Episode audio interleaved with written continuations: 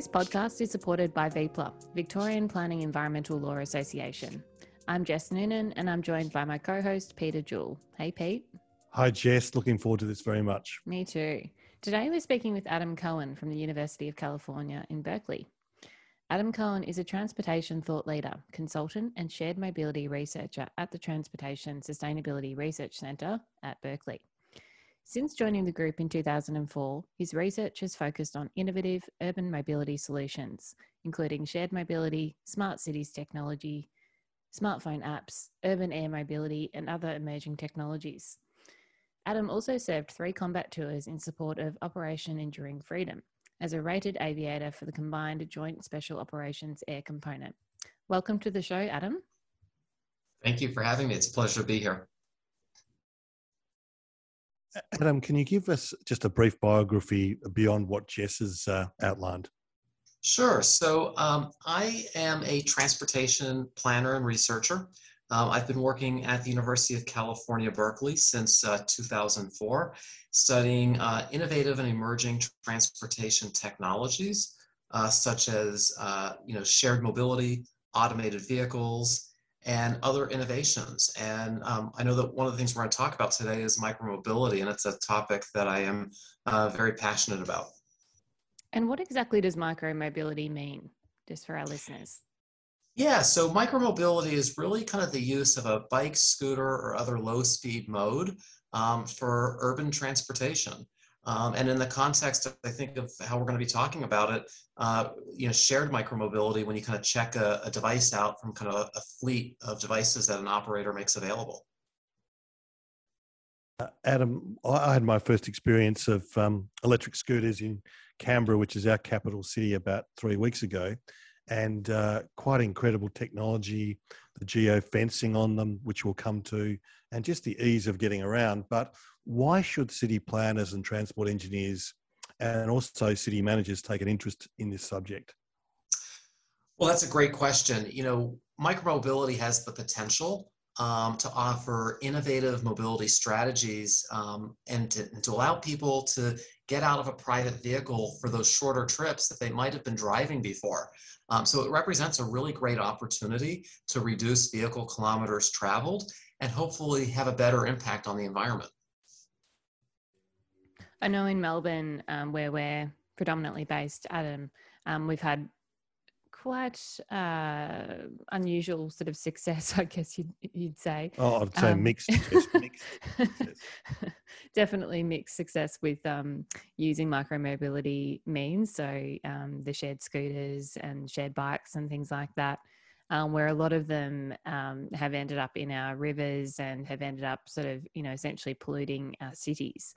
So I'm not sure if that's a, um, uh, you know, that's a unique situation to Melbourne. I'm sure it's not. But have you have you had similar experiences um, in the cities that you've looked at? Well, there's definitely some potential challenges. Um, everything from vandalism to durability of devices to battery recycling. Um, we're seeing the operators really kind of working hard to improve uh, the durability and the sustainability of the devices. So innovations such as swappable batteries that help um, reduce uh, vehicle kilometers traveled because instead of having to pick up devices to charge them, they can bring um, pre-charged swappable batteries. Um, which helps kind of reduce um, the size of the vehicles um, and the amount of trips they need to do for servicing. But I think it's important as we start kind of talking about the context of micromobility to remember that there's you know, three different kind of service models that are out there. Um, there is kind of the station-based systems, you know, where you pick up a bike or a scooter from a, a, a dock. There are dockless systems where you can pick up or drop them off anywhere. And then there's kind of this, this what's known as a hybrid system, kind of in between, where kind of blends aspects of both a docked and a dockless system. You might be able to pick up a device at a dock and drop it off anywhere or the other way around. Adam, what drew you to researching micromobility? Well, I think micromobility um, really allows people access to bikes and scooters in a new way and to a, a greater variety of devices. Um, you know, so there's a lot of different potential obstacles that people might have to using kind of a traditional bike that you might own. Um, you know, bikes can be expensive, and so some people they might be avid cyclists, but they might not want to park their bicycle somewhere out of fear of vandalism or theft. Um, and so, you know, micromobility, you know, in a shared context can kind of help fill those gaps but it can also be a gateway for people that might not have used those services otherwise. You know, in bike sharing, the bikes tend to be a little bit heavier um, and, and, and a little bit more substantial for uh, riders that are less experienced. And the scooters, some people find them fun. Um, we hear a lot from, from women who like scooters because um, they're more comfortable standing up on the device versus sitting on a bicycle. Um, and now we're seeing the development of so many new electrified devices out there. Three-wheel scooters that don't tip over, um, e-bikes, um, bikes that are a little bit more accessible for older adults and people with disabilities. So there's a lot of innovations going on out there and, and it's just expanding access for more people. I feel like the innovation in this space has um, has happened very very quickly. I think I mean even within um, our local context within Melbourne, I think you know we only we only received the the physical bikes or the bike sharing model you know maybe five six years ago, and all of a sudden we're moving into e-scooters and things like that, which is I think just quite an unbelievable um, evolution of events really. But I'm um, I'm interested to hear from you, Adam, around what the what the future might hold. I guess in terms of that evolution, like when are we going to start seeing things like um, you know drone sharing or um, air travel sort of sharing models? Well, um, they already exist. Um, you know, we, we, are seeing a lot of innovations um, in advanced air mobility. It's another topic that I, that I research. Um, everything from package delivery to emergency response to even um, air taxi service using both electric helicopters and novel aircraft designs. So all of these innovations and many others are on the horizon and they're, they're quite interesting. Um, and there will be some challenges, but also they're somewhat exciting as well. Adam, we uh, would be, would love to come back to you for another interview. I'm particularly interested in like zo- uh, drone corridors air mm-hmm. corridors for transport. But just sticking with this one, you along with Susan Shaheen, you know, have written this shared micro mobility policy toolkit. What was the purpose of the task, and what was your target audience with with the toolkit? Yeah, so the toolkit was something that Susan and I developed because we felt that um, local, regional, state, and provincial governments really needed a resource to help them understand these innovations, how to plan them, how to implement them, and the types of policies that could be implemented to better manage some of the adverse impacts and hopefully mitigate those. And in terms of uh, background research, how did you approach it? And did you have city partners? I mean, we're very interested on how you put put the work into the toolkit to get it all started. And it's such a massive topic over such a big geographical area. How did you pull it all together? Well, you know, my colleague Susan and I, we are constantly working with um, local, regional, and state uh, governments as well as international partners. And, you know, we started the research through, you know, a lit review, uh, literature reviews looking at, um, you know, model policies looking at issues on the ground, you know, photographs, things on social media that, media that we were hearing, both of opportunities and challenges. And from that, we kind of collected all of that information, systematically organized it, categorized it, and then tried to pull out some of the best practices and lessons learned. And Adam, um, probably an issue, well, particularly moving forward as we start to move into um, the the airspace kind of um, area that we are talking about before. But um, how have you found, I guess, the different um, spatial and legal issues across different um, parts of America, and and how how is that playing out, I guess, across the world? Is that going to be a huge barrier moving forward? Well, in the context of micromobility, I think it's a little bit simpler than other contexts. So, um, you know, micromobility I think I think the challenge is that there's a lot of different devices out there, and there's a lot of efforts to try to categorize them and to understand where best to operate them. You know, does it does it get operated on a curb? Does it get operated in a bike lane? Does it get operated on a street with vehicle traffic? Uh, but but a lot of these services are started to, to come to the realization that they are either a bike or a scooter or an e-bike that should be operated within a bike lane. Um, the one exception would be mopeds, uh, which are generally classified in a different vehicle class and then would operate um, with actual motor vehicles. But uh, I think what we need to do, we need to look at is more more education outreach to the public to tell to tell people like this is how you should use the devices and this is where um, where they should be uh, parked as well. We're seeing the operators, especially in the US, take a lead at using technology and enforcement to help um, educate riders and to promote the right behaviors. Um, over the past 12 months uh, during the pandemic, the, there's been a lot of changes in the devices and they've gotten much, much more advanced. Um, there are operators now that have um, sensors and they use artificial intelligence and they can dis- they can tell whether somebody is riding a device on the curb versus um, in a bike lane based on the vibrations that the device picks up. And from that, they can actually issue warnings, uh, videos that require a user to, to take a class on where they should ride or park, or issue a fine or even ban somebody from using the system. We're also seeing efforts at putting cameras on devices that will allow the devices, if they're parked improperly, to be repositioned or to dispatch somebody to move the device to a more appropriate location. So the devices are getting really, really high tech very quickly. That's interesting. So, so the, the tech in tech load, uh, and I'm just going back uh, just to get to the start of all this evolution. What were the trigger factors that unleashed this very disruptive and I'd say it's a positive disruption uh, into my, into micromobility. What what were the trigger factors about a decade or so ago that allowed this revolution to start? Well, you know, it really started with this idea of shared mobility.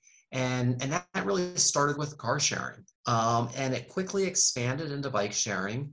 Um, and then all of a sudden, technology began to improve that enabled, you know, free floating systems, uh, it enabled people to access these services on their smartphone. Um, and so all of these factors really began converging together to create a model that was um, exciting for users from a technological perspective, um, you know, more accessible to be able to try different kinds of device types, and um, really kind of, I think, opened people's eyes to um, you know, modes that they may not have considered previously. Uh, and what's exciting about the electrification of these, whether it be a scooter or an e-bike, is that that's extending the catchment area that these devices might actually serve. So, you know, before, you know, if you had to actually use a pedal bike, you might have been limited by, you know, health um, limitations. But with with the e-assist now, you can go further with these devices than you would have been previously. And Adam, the, the toolkit that you've prepared um, refers to the network effect. Can you explain um, why that is important in this context? Absolutely. So, you know, our research tends to show that on average, the more operators are out there, the more devices, even the more shared services, such as, you know, car sharing, bike sharing, scooter sharing, when you have all these services around, it creates a network effect of on demand mobility that basically multiplies the effectiveness of all those modes so that the sum is greater than their parts. What that means is that if there's a lot of services that are available, people are more likely to use these services to trip chain using multiple multimodal services and hopefully not drive um, a private vehicle. Adam, in, in an extract from the toolkit um, mentions with careful planning and public policy, it also has the potential to enhance accessibility and quality of life in cities. Now, uh, we're aware that there's been some pushback in some cities, uh, and it seems that the operators are acting to regulate it within themselves. Is there more confidence now than there were, say, in the cowboy days? And maybe I'm wrong to use that cowboy term. I definitely think there is more confidence because I think over the past couple years, both cities as well as the service providers have learned how to better manage or regulate the adverse impacts. Those are things like people riding on a curb or um, illegally parking a device, those types of things. Those were the things that we've had in the early days. But now what we're seeing is very concerted effort um, to address these issues. Um, so some cities have what's known as corrals, which are like typically a painted box, but it could also be a digital geofenced box that basically says this is where you should park your device. Um, that is one strategy. Um, there are cities that are banning uh, the the riding on a curb, and you could you know ticket either an operator or a rider. Um, so all of these things are part of the mix of managing it. I think it's also about education and outreach to users. And I think users have gotten more familiar and comfortable with where they're supposed to operate and park these devices. We thank Victorian Planning Reports, our very first supporter. If you want the A to Z of planning decisions in Victoria and excellent editorials, please get yourself a subscription to the VPRs. Details on our website. This podcast is supported by our wonderful friends at One Mile Grid. One Mile Grid is a boutique consulting firm which offers traffic and transport engineering, transport planning, and waste management services. You can find out more by visiting their website at www.onemilegrid.com.au.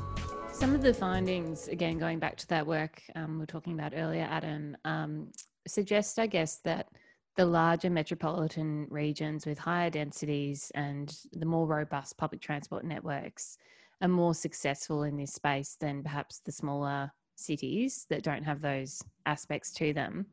Um, can you just talk a little bit, I guess, about the impacts on the transportation usage and how they do vary depending on the mm. metro areas?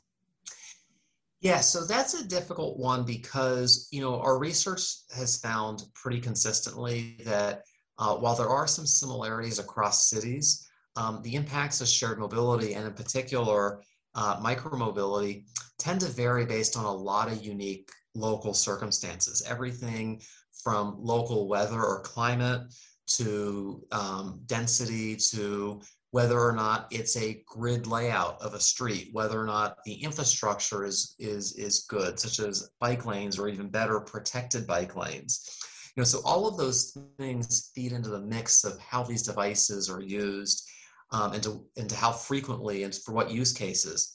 What I will say though is our early research on micromobility compared, um, you know, the Twin Cities, uh, so Minneapolis and St. Paul, um, in uh, Minnesota and Washington, D.C. And what that early research found was that cities that had um, fewer rail lines, that had really kind of limited uh, rail coverage, people were really using micromobility as a first and last mile connection to get to public transit.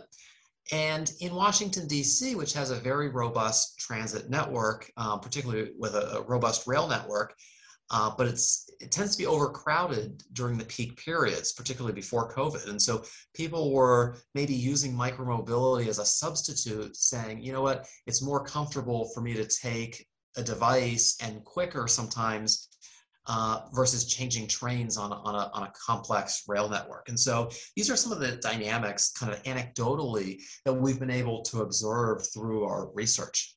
And I expect, um, Adam, with the with the upgrades in the capacity, the abilities of these machines with the technology, that's going to require further assessment of the link with public transport usage and, and these devices.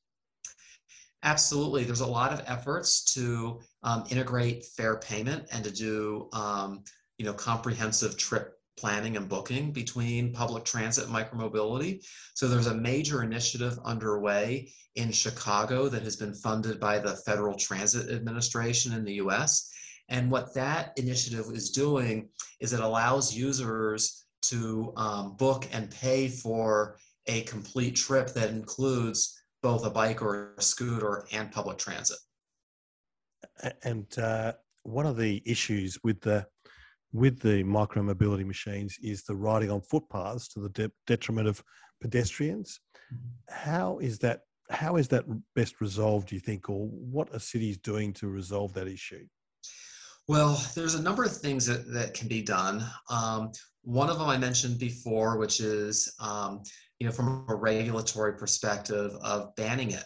Um, education outreach is another important one. Um, you know, some of the operators are implementing um, technologies to detect um, footpath riding.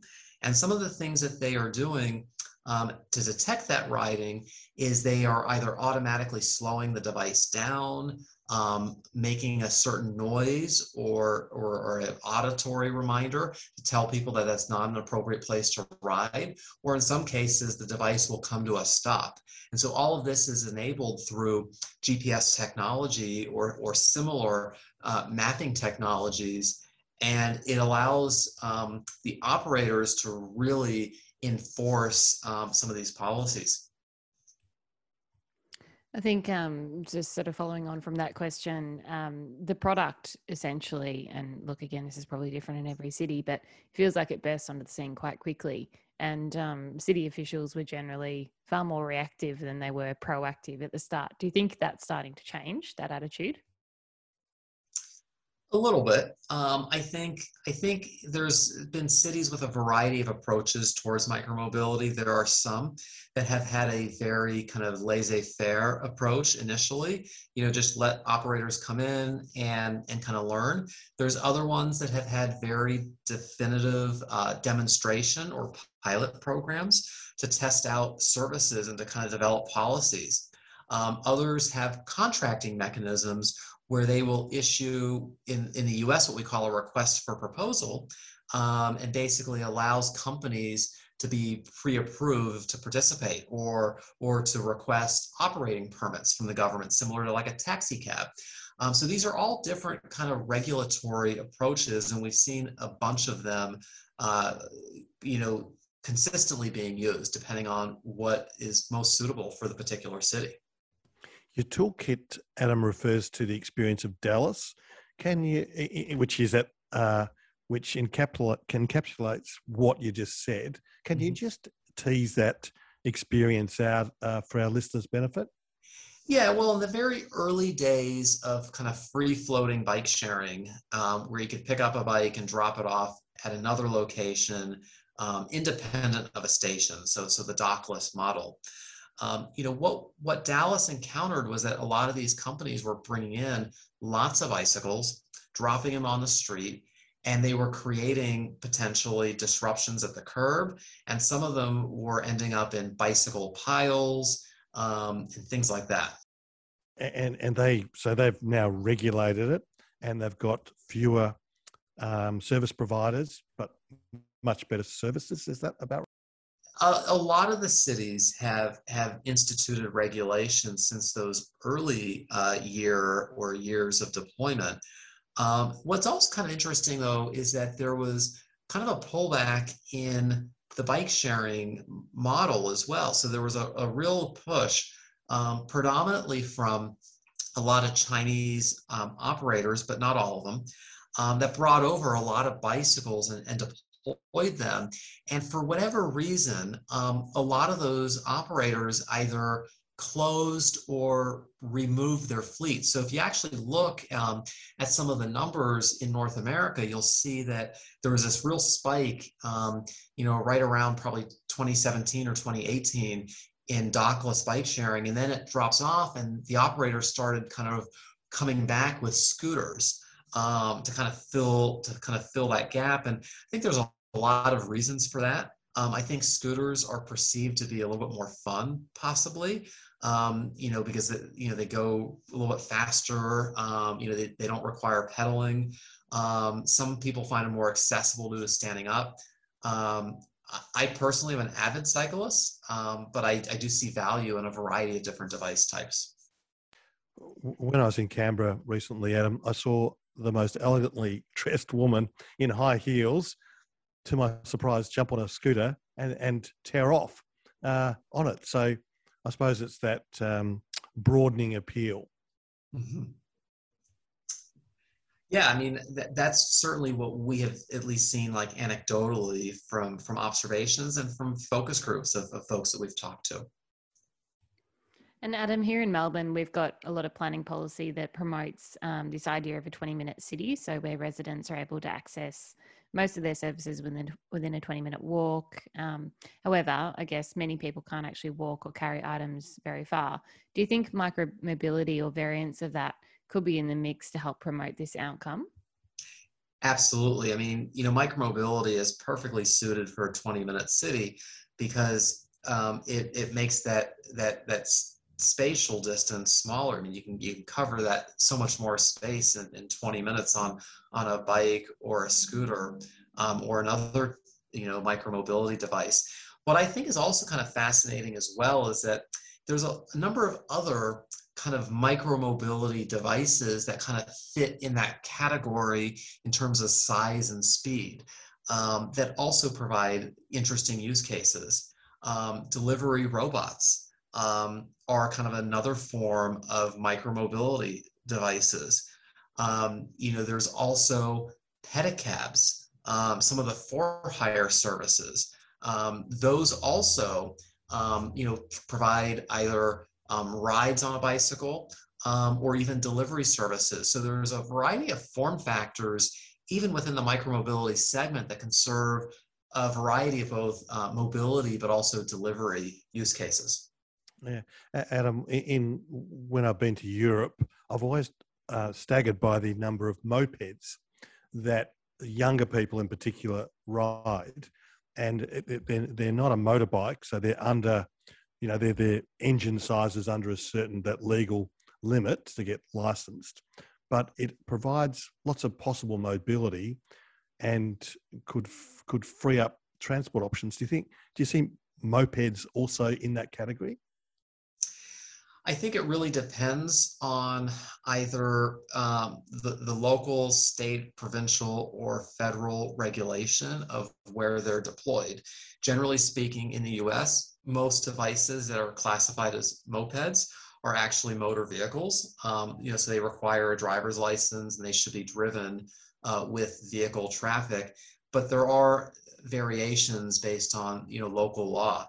Uh, but I will say, kind of broadly speaking, is that um, you know these smaller form factors of devices, whether it be mopeds, um, scooters, or bicycles, you know they're expanding options. Um, you know they, they don't require a lot of parking um, like like private vehicles. They don't require a lot of space um, to operate similar to, to highways. And so for all of these reasons, um, you know, they can they can help enhance uh, the quality of life by basically reducing the number of private vehicles um, that, that are in an urban area.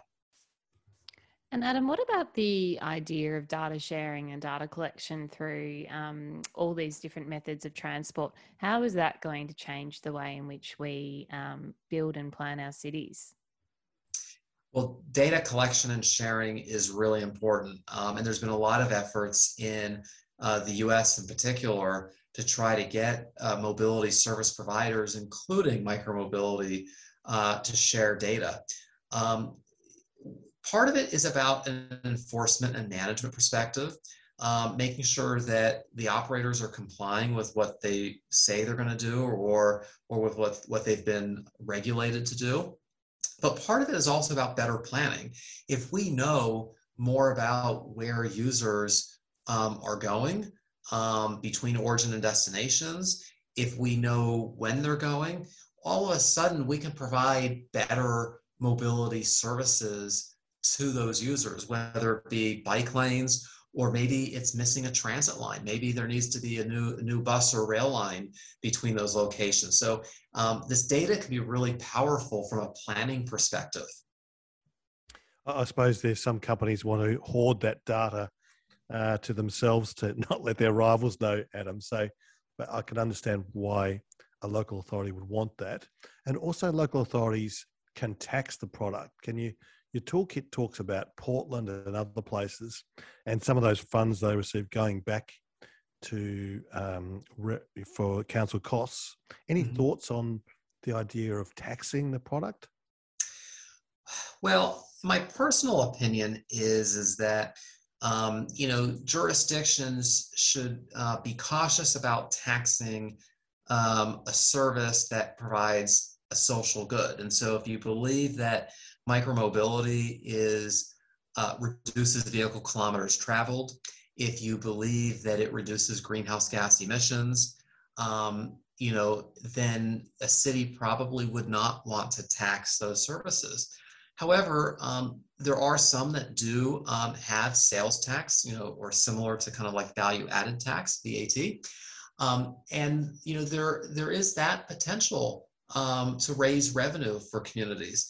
Um, I've also seen some that will add um, accessibility taxes, meaning you know the device may not serve people with all abilities, and so they provide a tax that's used to fund other mobility services for like people in a wheelchair or that have other disabilities that can't use the service. And can you talk to the importance, or sorry, the physical importance, I should say, of corralling the equipment in the public realm? So this might be by um, using existing curbside parking spaces rather than the footpath, because I guess in a lot of cities, um, footpaths are already quite congested. Yeah, so um, device management and curb space management is really uh, important to help um, both not only protect pedestrians, but also protect people with disabilities uh, and making sure that they aren't having obstacles in their uh, right of way.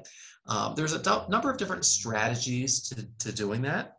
So one of them, you know, we talked about is kind of these, these corrals, um, whether they're digital boxes or, or painted boxes, but kind of cues that kind of tell people where an acceptable place is to park.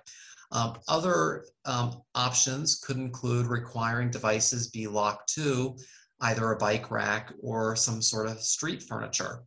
Um, another um, strategy that's been deployed in some cities is to have to direct users to park it in particular curb zones. And so within the curb, there's a footpath, but then there's usually another part of the curb that has an area for, you know, newspaper stands, trash cans, landscaping, all of that. So some cities will say, you know what, operators and users can park devices on the curb, but not in the walking path. And so there's a lot of different approaches to how to handle that. Uh, at the end of the toolkit, you the you have seven key areas for public officials to consider, and uh, I won't mention all those. We've covered some of those things, but since you um, released the toolkit in 2019, what feedback have you had? Well, we had really positive feedback that it's a really great resource um, for communities. And so we've, we've been really excited about the feedback, but you know, the industry is just changing so incredibly fast. I mean, I, I recently saw a new device that is being rolled out uh, by a service provider that um, it's a scooter with three wheels. And what the three wheels allows it to do is not to be tipped over um, or blown over. And it allows the operator to use its cameras to be able to park the device differently if it's been misparked. Um, but it, it can rebalance um, the devices without having to go out there and physically move the scooter. And um, it can be um, e-hailed, meaning the device doesn't even need to be parked on the street or in a corral because it could be dispatched to somebody from an off-street location. And so um, all of those innovations, I think, are really interesting and exciting. And I think we're going to see more over the next coming years. And has the feedback that you've received um, been mostly positive? Um, on the toolkit? Um, yeah, on the toolkit, sorry. Yeah, um, the, the feedback has been very positive. Um, you know, we've heard that there's been very much a, a, resource that was needed and that this helps kind of fill that gap. And, you know, there's a lot of other um, emerging resources um, all the time that are, that are just kind of making this uh, a more knowledgeable space for cities that don't have experience in this realm. I, I think the toolkit's a tremendous resource, Adam, uh, in terms of you, it sets out the history, uh, the issues that have emerged, and what uh, impacts it has on city spaces. And it also has that te- technological aspect of of the data collection, the geofencing, the speed restrictions, mm-hmm. and then it sets out the principles. So, um, for a city authority, it's an off the shelf, really good guide to managing this this new new form of transportation. Where can our listeners get it access the uh, the toolkit? So we have a website for our center. It's innovativemobility.org. And if you go onto our website, there's a drop down for shared mobility resources. And the, um, the micromobility toolkit, as well as our other resources, will be available on that, on that resource page. And Adam, the toolkit concludes, and I'll just read this out.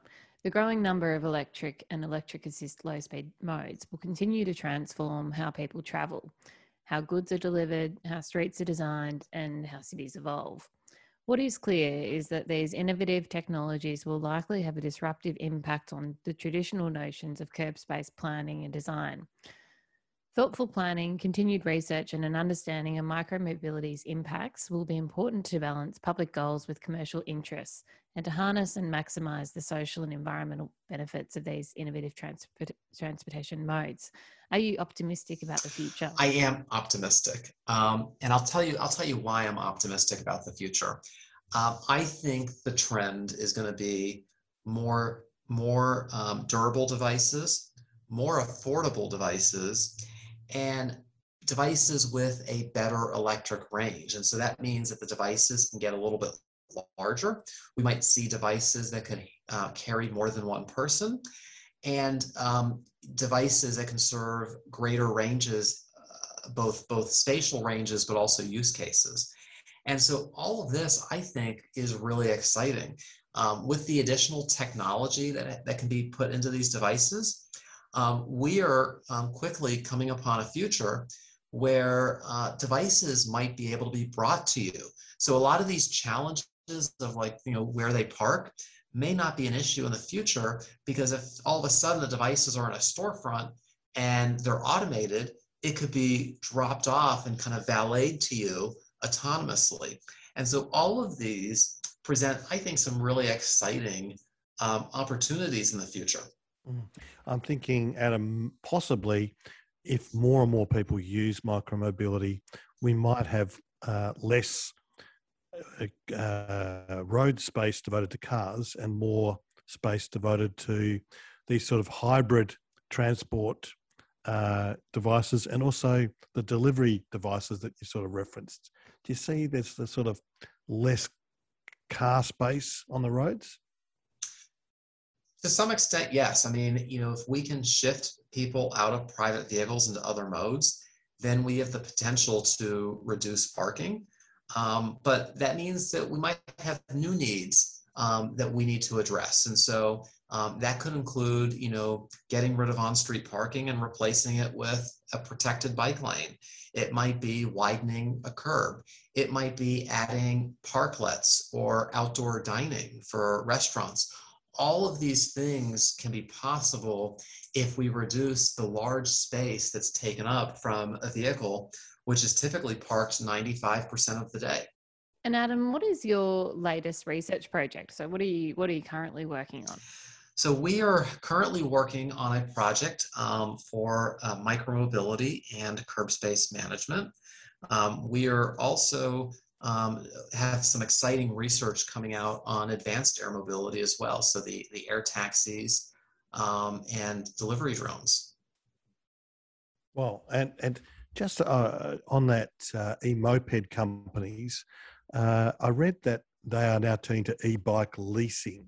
That that's a presumably an offshoot of micromobility where people can rent these devices and the company services them and if there's something wrong with them they replace them. Do you think this is an offshoot of micromobility moving into the from say the the public domain into the pri- more private use? You know there's a variety of different business models out there um, and, and they each have their own offering. So you know some of them include charging some of them include insurance and maintenance. Um, you know some of them have longer term you know pricing or subscriptions uh, so there's a lot of different kind of niches in the market for a variety of different user types and lifestyles. Thanks for the support from Ratio Consultants, who provide high quality, multidisciplinary support services across all aspects of planning, transport, economic assessment, and urban design. One of Australia's leading planning related consultants for over 30 years, with offices in Melbourne and Geelong. See our website for details.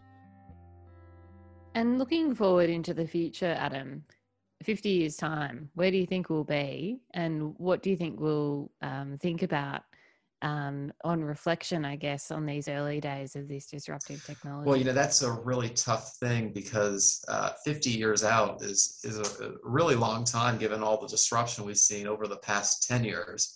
Um, I am I'm confident in saying, you know, 50 years out that, you know, our transportation system, will or should be zero carbon. Um, if not, we're going to be in a lot of trouble um, as, as, a, as a global society. Um, I think we will be more sustainable, more multimodal, and I think we'll be kind of more more apt to be less reliant on a private vehicle. In fact, you know, private vehicle ownership may no longer be in vogue 50 years from now. You know, I, I really think the future is about a variety of shared services, including micromobility, you know, automated taxis, um, and other innovative services, some that, which are on the horizon, like these air taxis, others which um, may not have been invented yet. Mm. And, and, I'm just uh, de- de- departing from the micromobility. You talked about the, the the aerial space and how that's going to be used. Can you see a time when the aerial space above cities will be zoned, if you like, between different uses or different functions? It is entirely possible. Um, you know, you know, airspace currently has different classifications that allow different uses, but as more people want to use that airspace, um, a more formalized um, quote zoning process um, or kind of defining different use cases Absolutely. And there's already some early work underway that's being done by NASA and the US Federal Aviation Administration. Now we're just coming to the end of the podcast now, Adam. So we also wanted to ask you, and we ask all of our um, all of our guests this same question: What words do you live by? Do you have a phrase or, or a favorite saying? You know, I live by the golden rule you know i think i think we should treat others how you know you want to be treated. Um, and i also think um, that same kind of goes through with kind of the environment. You know we should be you know taking care of the environment around us just as we would want the environment to take care of us. Wow. Okay. Um, and how do you refresh and relax? I'm uh, assuming there's going to be some outdoor sort of activities in all that adam well, I am an avid cyclist, um, and uh, you know I used to do a combination of indoor and outdoor cycling. Uh, but you know, given the pandemic and kind of given that we're all outdoors, um, I've been really kind of doing a lot more cycling outside. And I assume you're not talking about an e-bike. You're talking about a traditional bike. I I do use a, a, traditional bike. I've got no issue with e-bikes. I'm I'm sure they're wonderful. Um, but I, I, you know, cycle for the health benefits. And so my feeling is if I'm going to be on a bike, I might as well be getting some, some physical activity from it. Do you get annoyed when you get overtaken by an e-bike? You know, I, where I live, there are not a lot of e-bikes um, on the road. Um, nor are there a lot of scooters. I, you know, and and you know, it doesn't really bother me. I mean, I have I have bicycle cyclists that pass me as well sometimes, Um, I have seen though some interesting devices though that I have not seen before. Um, I saw, you know, like the ellipticals that you would see at like like a fitness center. Um, I saw a, a an, an, elliptical bike that somebody was on standing up just as they were, but it would move, um, so it was not fixed. And I thought that was really interesting. And I will tell you, they were going really, really fast. That'd be very funny to see. uh, uh, now we, we come to our, uh, out of what we call culture quarter or podcast extra. And that's something you've read, seen, watched, listened to, experienced lately that might be of interest to our listeners? Yeah, so um, I actually am a real fan of history and I, I, like reading about history. And so one of the things I just actually finished reading um, was uh, the autobiography from uh, Margaret Thatcher. And so um, part of the, the, part of what I found really fascinating about it was about the Falkland War, uh, because I had been to uh, Port Stanley uh, before the pandemic. And so reading about kind of the history of it was really interesting. I mean, that was a very analog war. Um, I mean, they had to, they, they, the Brits had a real challenge there, didn't they? Having to transport all their equipment all that all that way. Absolutely. Um, and and now I, you know since then I've been kind of you know watching different kind of kind of videos on the Falkland War. And it's just it's just fascinating. I guess I guess the Queen um, let them use uh, her boat to transport troops and everything. it was really fascinating to watch just how long it took to mobilize everybody to, to get to the Falklands. And Jess, your podcast extra?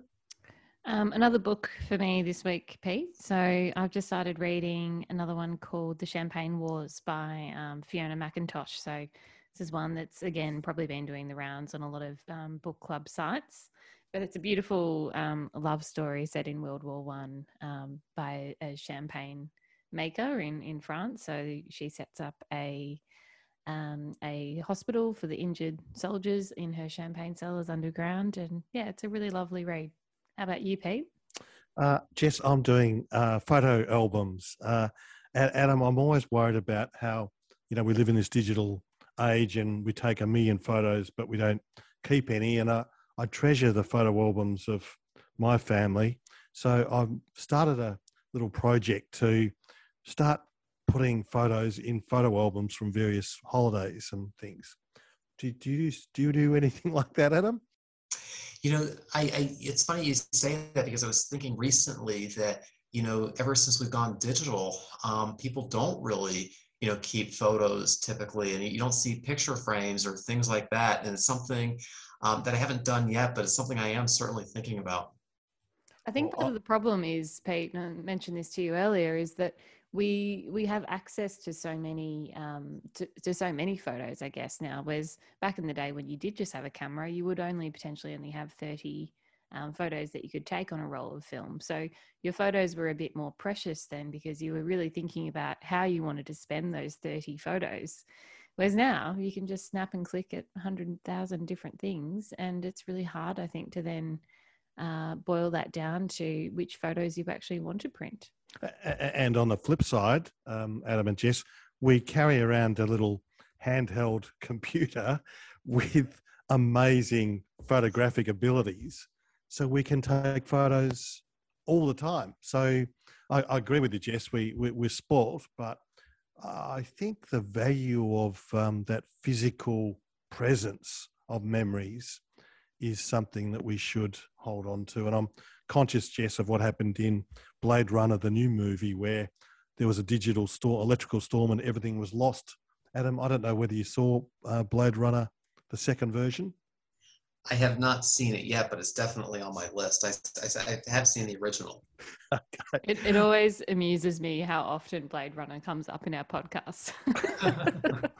well, uh, in terms of uh, future transportation, Adam, I think you should definitely have a look at the spinners in uh, Blade Runner. So, thank you, uh, Adam. You've been a tremendous guest. Um, thank you for giving us your time. And listeners, the Micromobility Toolkit that Adam's co authored is a brilliant resource, uh, a, a, wonderful help. So I would urge you to have a look at that. Adam, thank you so much for uh, being on our show, and thank you again, Jess. Thanks, thank Adam. Thanks, Pete.